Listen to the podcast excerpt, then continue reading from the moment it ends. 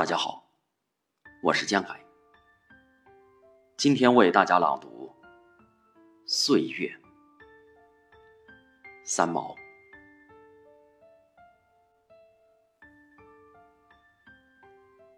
我们三十岁的时候，悲伤二十岁已经不再回来；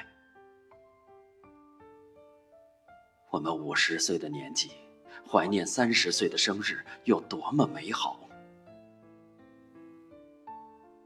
当我们九十九岁时，想到这一生的岁月如此安然度过，可能快乐的如同一个没被抓到的贼一般，嘿嘿偷笑。相信生活和时间，时间冲淡一切痛苦，生活不一定创造。更新的喜悦。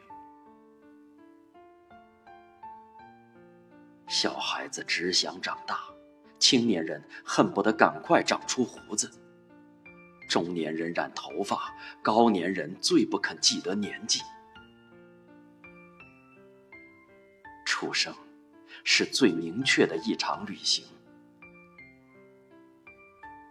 死亡难道不是另一场出发？成长是一种蜕变，失去了旧的，必然因为又来了新的，这就是公平。孩子和老人，在心灵的领域里，比起其他阶段的人来说，自由的多了。